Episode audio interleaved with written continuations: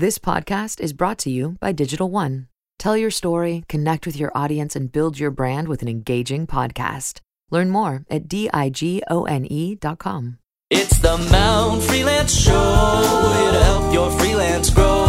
We're cracking jokes and talking to folks who are in the freelance know. Because it's the Mount Freelance Show. Yes, and this is our intro. That's correct. So take a seat and kick up your feet for the Mount Freelance Podcast Show. Welcome to the Mount Freelance Podcasts. I'm Andrew Dickson. And I'm Aaron James. What's this podcast all about, Aaron? Well, I was hoping you would answer that. We are going to bring in a premier creative freelancer, and we are going to interview them so that you, our listener, and you, Aaron, learn more about freelancing.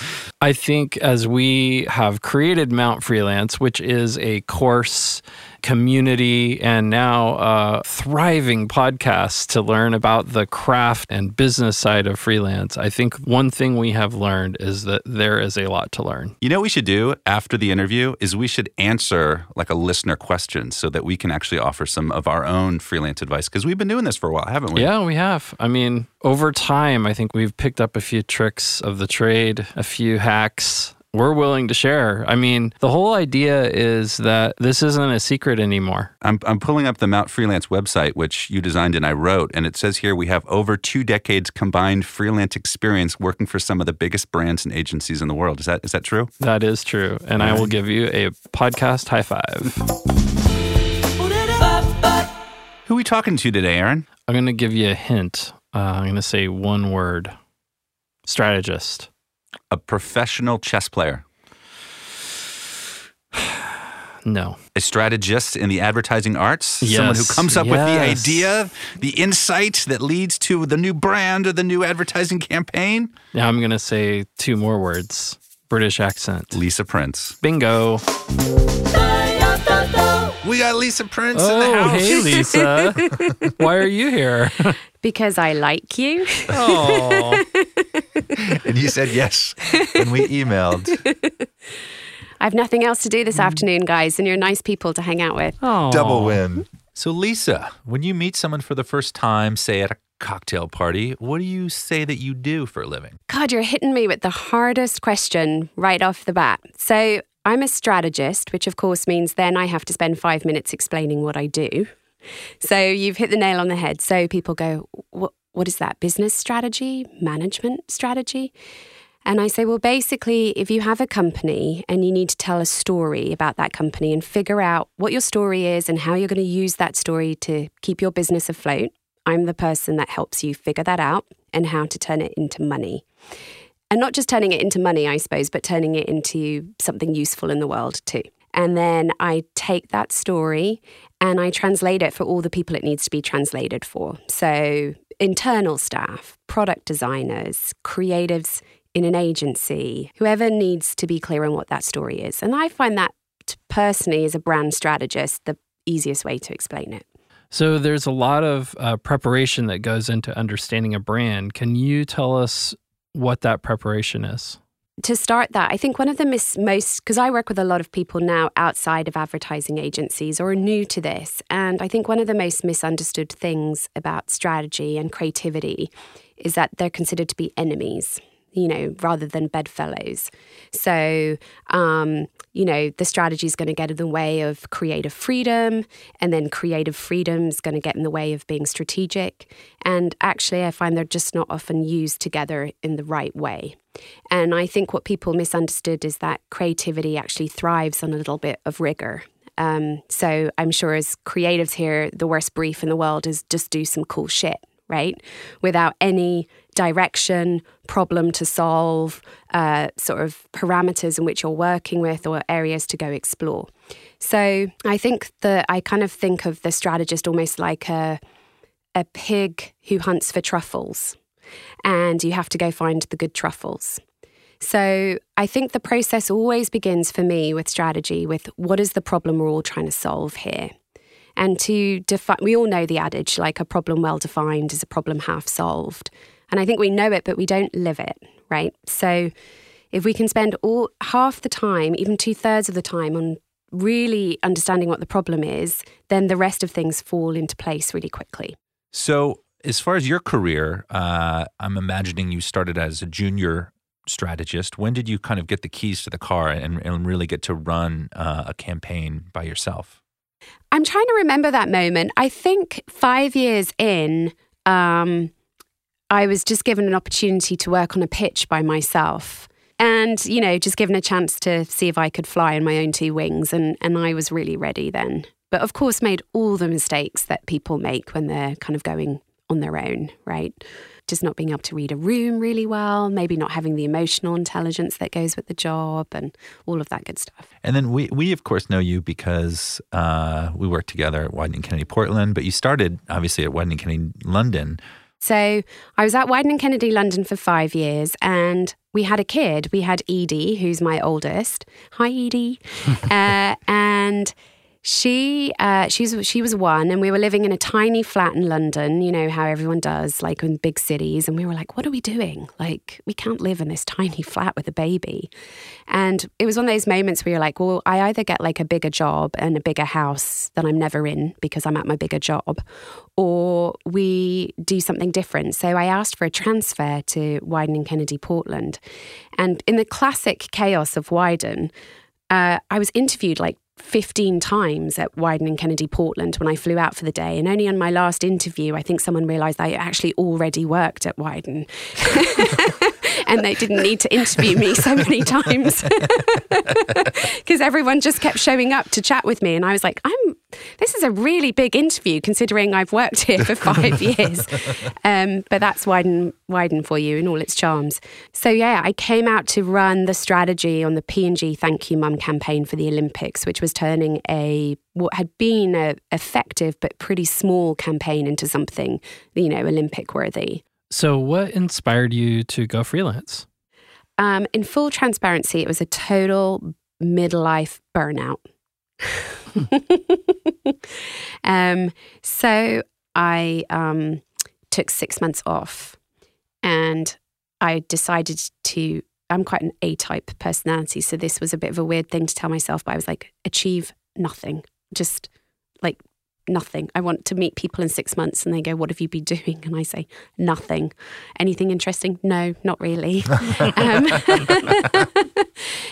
uh, how are you doing? Fine, I think. Uh, and I, I was super grateful for that experience because I, I basically spent six months tidying my basement and not talking to anyone apart from my family. Um, and that was wonderful. And in that time, I thought, oh, I'm going to be a stay-at-home mum. What works a little bit. And it's funny how I've definitely found an incredible amount of balance, but I'm not a stay-at-home mum. What works a little bit, and that that bit didn't transpire. Um, and I think that was probably just an overreaction, you know, so you're burnout, so you're like, I'm never going to work again. And then you you kind of right the ship and you're like, actually, I would quite like to work a little bit and some interesting stuff. Okay, so you laid yourself off. I laid myself off. I love that. I mean, that's a t-shirt right I there. Mean, it, and, it's a Mount Freelance t-shirt.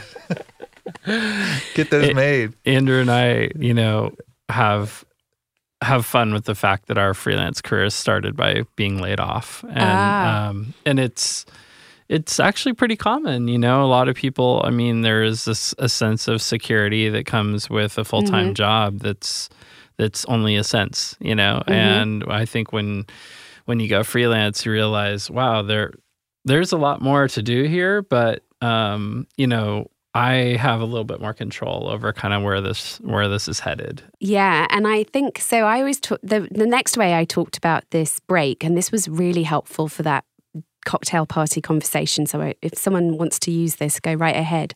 I said, I'm having a walkabout period, which is basically how to, so what I said is I, this industry is changing an awful lot and I don't know where my place in it is or, or where I want to be.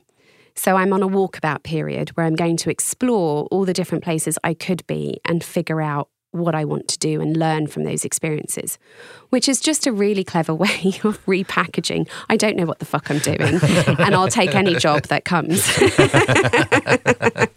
Good branding.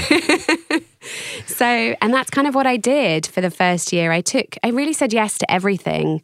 Um, some experiences were sexy and great, and some were unsexy and not great, and some were unsexy and great, you know, all the different permutations. So yeah, tell us about your your your current project, your business, your or your consultancy. Yeah. So before I left Wieden+Kennedy, I'd run a um, small program called Strategy School, where I was doing something quite similar to what I'm doing now, and that was great because that taught me that this is something I really loved. So all the skills, obviously, if, uh, you mentioned this earlier, of strategy, being able to translate things, make them simple, take complexity out of things, uh, are basically the skills of a sort of teaching as well. And so I sort of wanted, saw this next generation of strategists coming up, and even creatives, anyone working in this field. And I couldn't help but feel like, oh, if I could just share ten things I was taught, uh, I could make their jobs a lot easier. Um, and so during that time, I was approached by an agency who said, hey, could you come train our people? You have a training company, right? And it was one of those moments where you go, yes, I do. uh, and then you quickly build a website over a weekend and register an L L C and all of that stuff, which is exactly what I did. Wow. So I said, yes, I do have a company. It's uh, called, uh, actually, I didn't even have a name. I'll tell you a funny story about the name, but I do have a company and I'll send you a proposal on our website on Monday morning.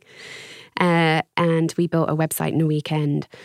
Uh, and what we, our company is called School of Ideas, and we work with Uh, companies, agencies, anyone who will have us, frankly, um, to teach the practical tools behind big ideas. And so when I was trying to work out if it should be a strategy school or a version of that or School of Ideas, I decided to go to Powell's Bookshop. And I said, if the section on strategy is big, it's strategy school. If the section on ideas is bigger, it's School of Ideas. And the strategy section was three books. And the ideas section was like a whole sort of corridor. So I was like, oh, School of Ideas. School of Ideas wins. Yeah. Well, I think I think strategy had three books. Planning had one. So you kind of like worked your way into it. That's true. And so um, so we showed up to that agency, and we first started working with agencies. And who's we, just so we... Uh, yes, so I'm partnered with my wonderful partner and best friend, Hannah Nesper-Newell, who we also obviously know from Wieden+Kennedy. She's the managing director. Um, and we've been doing this for four years now. Has it been four years? It's been four wow. years since we've been doing this. And, um, you know, that it, it's mostly going really well. Here in Portland, Aaron, we can get Stumptown Coffee whenever we want, but what if folks who live elsewhere need to do?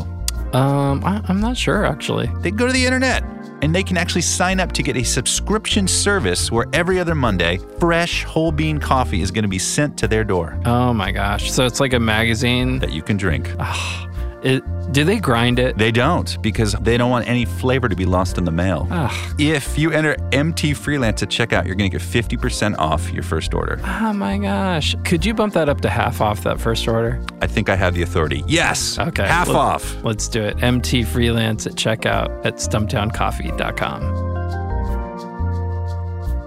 So what is your process for kind of keeping the work, the projects, the engagements coming in? Oh, feeding the pipeline, yes.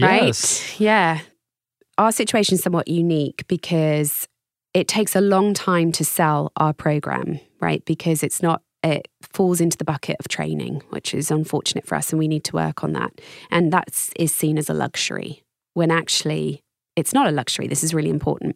And so we have long lead times. But then once we sell our program, you know, uh, it's profitable for our business. I, the best um, way I can describe it is it's kind of like a real estate model. Work, work, work, work, and then sell a house and get a commission. So I bought a book on how to feed the pipeline as a realtor. Um, Smart. And because uh, there's lots of books on that. And one of the things that really came out to, to me from that book, but it's a bit of a no-brainer, is just fostering your relationships. And I don't want everyone to be a salesperson, but I think if I can just nurture relationships with people I like and just talk very sort of passionately, because I am passionate about what we do, the Venn diagram of their needs and what we offer will cross over at some point. So I just try to stay in contact with all the people that I am in contact with. And I just really try to nurture a proper relationship, not a salesy relationship, but a like a human to human relationship. Like, how are you? How are your kids? Like, I care about you, and let's go out for dinner. You're a good person. I'm a good person. Um, let's stay on top of what each other need. And then some, and I nurture that, even knowing that that may never translate to business, uh, or it might translate to business in a year or two years' time, but just consistently plugging away at it, because there'll always come a point where someone's like, oh, I have a, I have a need. And then you want to be present when they have a need, right? And it's all about having a ton of integrity. So I nurture my relationships, because you never know where a lead comes from. Like, I've even looking at Andrew here, because I think I got a lead from you standing in a swimming pool, like the summer pool, Creston summer pool. You're like, hey, you should check out this agency. They're looking for someone. We were both like ankle deep in water in the, by, the, by, yeah, the, yeah. by the kiddie slide, right? Yeah, yeah. So, um, so that's like, you never know where a lead's going to come. So just be a good person and maintain your relationships. And um, I'm really big on that, for life as well as business. Um, and then also, I think it's as much about what you don't do as what you should do. So I'm very clear on who we may not be right for. And I focus on the people I think we're going to be right for. Uh, and I'm very upfront with that, with people. So, you know, sometimes people call me and I go, look, you shouldn't work with us. You know, we're way... we're way more than you need, or we're going to be too expensive for you, or um, your problem's not actually what we solve. Um, and so I've said as many no's as I've said yes. When but, you when you say no, do you have, I mean, is it a, do you have like people you refer them to? Yes, always, always. And I, that's a great, I'm so glad you brought that up, because that's, that's Mount Freelance one oh one. Yeah. Okay. Mount Freelance one oh one, but, yeah. Because that's also fostering relationships, right? So it's a win-win for everyone, because you, I've, I've always do that. I have like a handful of people who I know are really good at all the things that I get asked for a lot that I don't I, I'm not best served to to do, and I'm always recommending. And then they recommend back. But even if they don't recommend back, you still are providing a service. You're being helpful to that contact. So they're like, great, you're not the right person, but I still think of you as a really useful person because you connected me. And so then you get stuck in the brain as being a useful person, and they come back to you again for other stuff. So I think that's a, a huge part of this.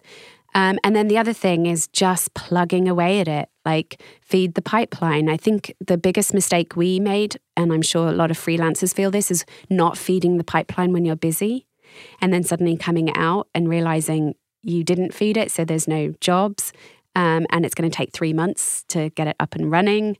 Um, and so I've got much better at like, oh, at the height of a project, always thinking about what the next project's going to be. Aaron often suggests when you are super busy, that's the best time to reach out to other clients. Like, hey, I'm really busy now, but just so, so but true. I'm just saying hi, because even if you had work, I couldn't possibly take it. I would say that one thing I've learned is a no is a very attractive thing to people, uh, as is uh, I'm too busy right now, because I think it's just human nature that they go, ooh, I don't want to be I don't want to be turned down. This person must be really good. Or um, I want the person who's busy because that means they're really good. Right. Versus I'm absolutely free. I can I can yes. come at you however you want. That's, yes. That's yes. I'm actually at your friend door right now. yeah, yeah, yeah. So one of the things that often gets discussed in our in our member group is is whether to go by your own name or create a business uh, that you can sort of uh, work behind. And, and you've gone the business route. Talk a little bit about what that has afforded you, or opportunities that, that that's um, opened up? It, it, this is this is a world where perception and reality are sometimes two different things, right? So you have to be very confident of your value. Um, and I think especially as women, we hugely underestimate our value. So first, is, is that putting your big girl pants on and being like, I'm going to stay on this phone, I'm going to throw my rate out, I'm going to let the silence hang there. I'm not going to quiver. I'm just going to go, mm, yep, that's what I'm worth. And that takes a, a lot of training. I think putting a company behind it allows you to abstract it a little bit from yourself. So you kind of feel like you can be more confident, because rather than saying Lisa Prince is um, very expensive but very fast, which sounds horrible. Like, you can say School of Ideas is an, is not the cheapest thing on the market, but also we're incredibly fast and efficient, and you're going to get your value back um, in a multitude of ways. And so I think it allows you to have quite tough conversations in an easier way. I also think there's a perception that you're bigger, um, which, so I've been in a few situations where like a managing director's been standing up talking about what School of Ideas has done or what they're going to do. And I sit there smiling because I'm like, you're really just talking about two people or three people. And I include my wonderful husband who does all our design. Um, and like three people around a kitchen table. But when you stand up and say School of Ideas have been delivered an incredible... fifty it, people yeah, nodding their head. Yeah, it sounds like fifty, you know. Gosh, did that come from floor four or yes, floor five? Yes, yes. So I definitely think that that helps hugely. Um, and also, as we've grown, it's been really nice to step back and and let other people have a voice in this. Like, I don't have to be on top of all of these decisions, you know.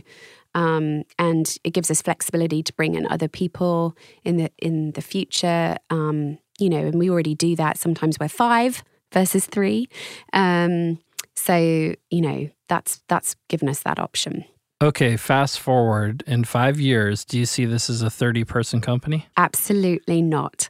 So my my aim in life, which is actually surprisingly difficult, is to be moderately successful. It's really, it's easy to fail. And I think in some ways it's easier to go big. Um, and what I mean by that is to scale up and grow and like chase that and go after it because, you know, and I, I say that because if you come into a company and you're effective and you're good, they'll want to give you more work. And some of those projects will be really big. And I, I hear that monkey in my ear who's like, well, staff up and, you know, take on the really big project. But then what I'm always trying to balance this with is the life that I actually really want to lead. And that's the whole reason I wanted to work for myself, so that I could live the life I wanted to lead. And the life I want to lead is not working all the time. What are some of the challenges? You know, you mentioned like the pipeline, but what, yeah. what have you found anything else challenging about freelance? Oh my God, so much. I heard this great quote, which I'm sure you guys have heard several times, that anxiety is the price you pay for freedom. And I think that sums up this life so much, right? So I worry all the time. So my number one challenge with all of this is I'm constantly worried about money. Um, you know, I'm constantly worried when the next job's going to happen. Uh, and even if I have three months booked out, you're always then, well, what's the next three months going to look like? And even if this year's starting to look good, you're like, well, what does the next year look like? And I've realized after five years of doing this, I don't think that goes away. Like, I don't think you ever get to put a stamp and go, oh, I've made it now. It's all like, it's all coming through smoothly. Um, certainly not when you're trying to be moderately successful. Um, and so that constant anxiety haunts me, but I know that's the price I have to pay for this life. I, you know, I get to control my schedule. I get to be a good friend. I get to see my kids. I get to rest. Um, so I try and build in genuine periods of rest and reflection. Uh, and you know what? I, I've made my numbers, you know, I've I've made my numbers for a few years now. And so this doesn't come from a place of rationality. It comes yeah. from just pure fear. So you have numbers. Like, do you set goals on how much you all want to make? Every... Oh my God, do I have numbers? I have an Excel spreadsheet for everything. I'm the daughter of a financial planner. So I bought that, the Freelancer's Bible. I'm sure you guys talk about it. And it has the, the calculation of your day rate, you know, include benefits, include sick days, include... And um, yeah, I always calculate. I'm a strategist. I calculate the financial goal I want to make for the year, um, how I'm going, my plan for getting to that goal, like what type of balance of work, of consultancy and training, and and uh, and then also because I like to build in a couple of months off. Well, it's not really off. A couple of months thoughtfulness over the summer. Um, I have to budget for that, right? So from a cash flow perspective, I have to get that money in ahead of time. So my year is quite front loaded with work so that I can take that time in the summer. And so that takes a lot of planning. Um, so yeah, I have like one of those, you know, like Girl Scout, like countdown things where I have like a figure for the year. This is very satisfying, by the way. I recommend this. I have an Excel spreadsheet. I write the figure for the year I need to make. And then every time I get paid, I dock that figure. Right. Oh, that's and cool. So I can see a financial goal. Maybe I should do it the other way. I prefer it going down to zero because the minute it goes down to zero, I know I can play. right? And everything else is just gravy. And everything else is going to be good. Yeah. So, um, so I find that very satisfying. Very cool. Andrew. Yeah. Um, do you need to spice things up in the kitchen? Not anymore, because I have several bottles of Bobby's Boat Sauce. Oh, Bobby's Boat Sauce. Isn't that the sauce that's like ketchup, sriracha, fish sauce, and they all got together, started a full rock band in your mouth? Yes! Okay, well, it does come in hot or classic, and it goes great on eggs, avocado toast, pad thai, or anything else that you're going to make for your next meal. The cool thing is, if you use the code MOUNTFREE, M T FREE, all one word, all cap, you're going to get fifteen percent off your order, which is pretty cool. So go to bobby's boat sauce dot com and use that code. What's next for School of Ideas? Are you guys going to do your own podcast, or what's... You know, this is a really, once again, a really interesting question. So I talk about the three Ps on our business. Um, I talk about pipeline, projects, and platform. And the platform piece of it is building a platform, because I realized, no shit, Sherlock, that you kind of have to be out doing stuff to, for, to make people aware of you. And probably the biggest mistake I've made in my career is tip, a typical female, which is like, well, I don't need to be the name. I, you know, I you go out in front and I'll just do the thinking and the work, and and you you talk and do the stuff, and I'll I'll be behind. And I've kind of reached a point in my career where I'm like, I have lots of things to say, so I should start saying them. Um, and also, this is a a win-win, because it's gonna it's gonna draw attention to our business, um, and then it's gonna get us in front of more people. We can teach, and their jobs are gonna become easier, and and they're gonna be sending me notes saying, "Thank you, made my job easier," which is what I love. Um, so I try to. Uh, So what I'm going to be doing with School of Ideas is working on the three Ps, right? But also the platform piece of it's really hard, okay? Because it's a lot of work, right? Doing, giving away stuff for free, like doing a podcast, writing an article, keeping up a newsletter. I struggle with a lot of it, because I'm kind of like, that is a lot of work that you aren't paid for. And do you really see it come back? I do think a lot of us in advertising especially are so excited by creative concepts, we don't always think about the value to a business behind it. So we have a motto, um, work smarter, not harder. And it's because of what we teach. We want people to work smarter, not just harder. And we try to live that too. So there's a lot of things we don't do. I don't have a Twitter account, because I actually think that's quite time consuming for me. I would get sucked into it, and it would take me away from being able to concentrate on other things. So that's a decision I've made, and for good or bad. And I very cautiously use Instagram. I try, I'm trying to write more articles. I'm trying to do more podcasts and things like this, but they are, let's say this has been a lovely use of time. The art, writing articles is quite time consuming, because I want to do them really well, and that takes time. So trying to figure out the platform piece in the most efficient way, but also the most enjoyable way, is really a huge nut to crack. I had a, was given a great piece of advice where I was like, fuck, I don't have a content calendar. Do I need a content calendar? And it just filled me with dread. I was like, it just sort of felt like it was hanging around my neck. And then someone said to me, fuck the content calendar, just write when you want to. And I was like, you know what? That's really good advice. So I'm trying to I'm trying to live that. But unfortunately, we're really busy right now, and so it's really hard to write articles or Medium posts or whatever. So I struggle with that. I haven't cracked um, that at all. So hopefully this podcast counts yes. for like a month's worth of content calendaring. Oh yeah, this is your this is your spring uh, content.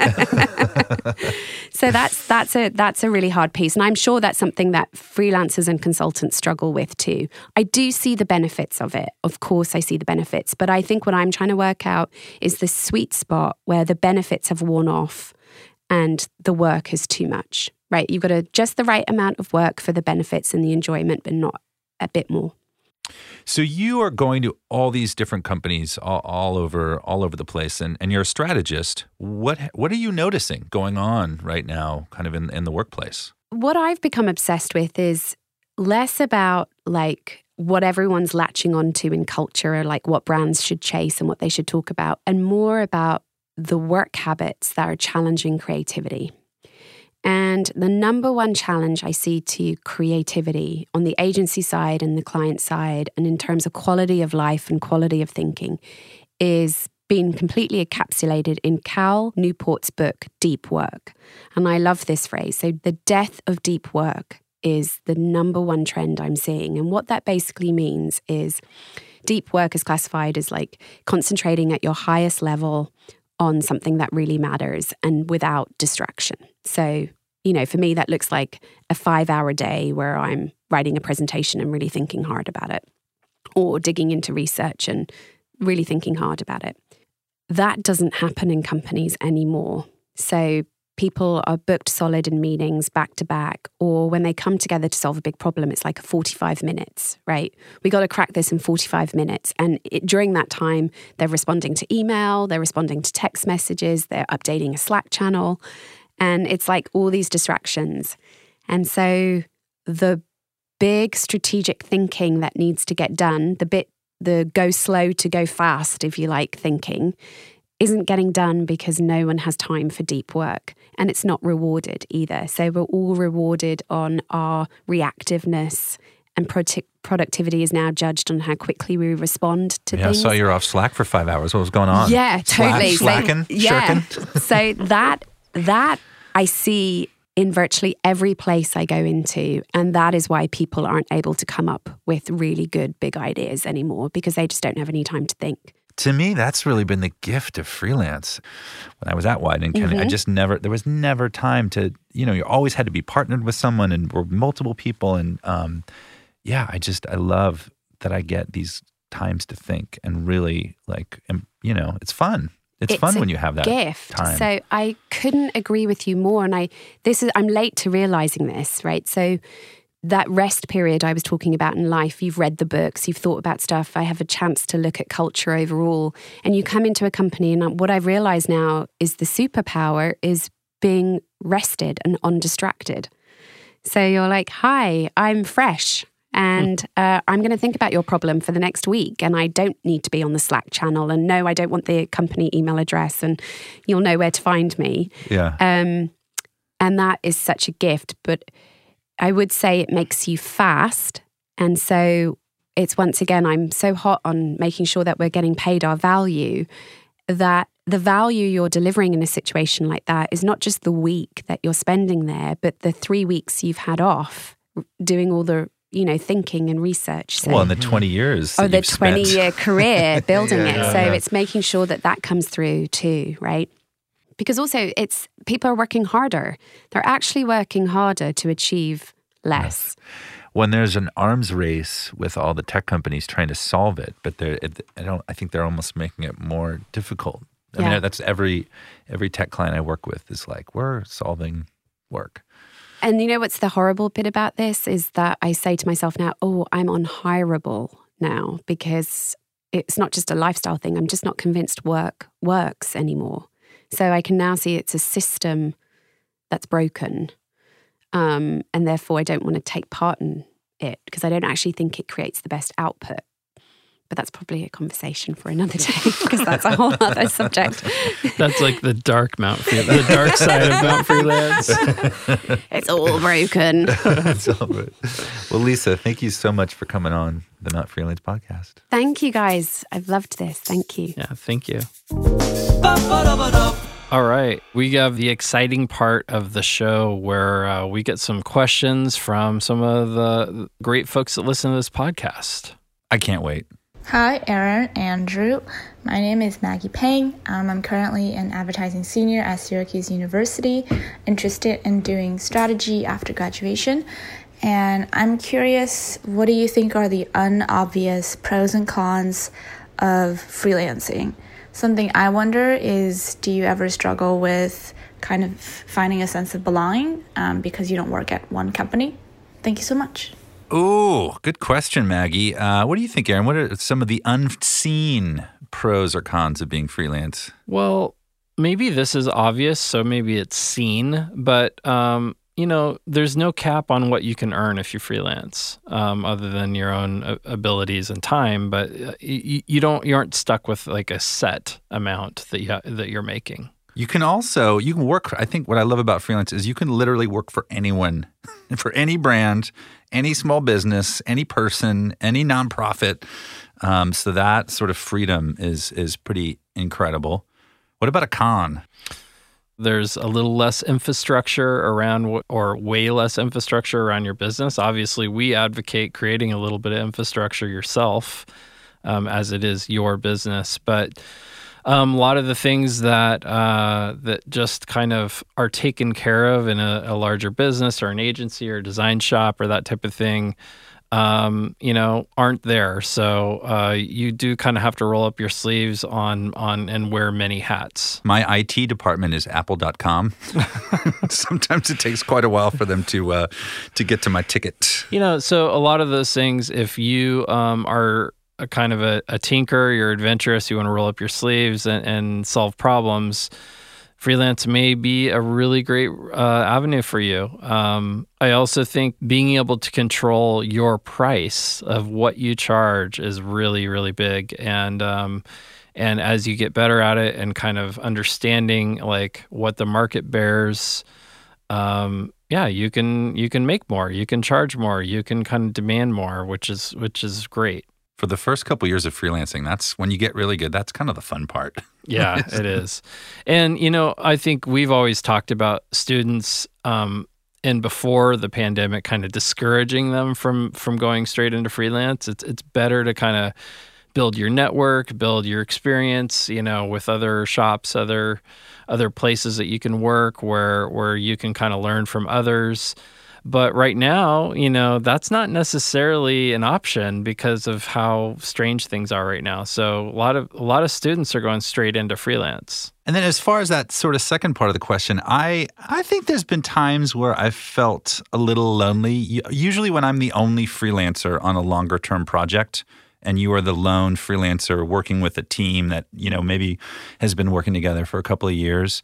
But that's um, what a great lead-in to why we started Mount Freelance. It, it really is. Maggie, we'll we'll send your uh, your prize later. But um, you know, one of the things we've always talked about is you need community. Um, you need to be able to bounce things off of people and run ideas and and and proposals and things by people. And really, that's what we've that's what Mount Freelance is. If, if you if you join the membership, it is built around community. So it's like it's learning. But it's also learning as a team and learning as a group. And, and that's an incredible network to kind of tap into to make sure that you don't feel alone. Thanks for that question, Maggie. The Mount Freelance podcast is handcrafted by the producers, mixers, and sound designers of Digital One, Portland, Oregon. Executive producer, Eric Stolberg. Post-producer, Kelsey Woods. Assistant engineer, Tristan Schmunk, who also created the theme song and incidental music. To learn more about Aaron, Andrew, and Mount Freelance, visit m t freelance dot com. Thanks for listening, and may your day rate be high and your vacations long. Digital One.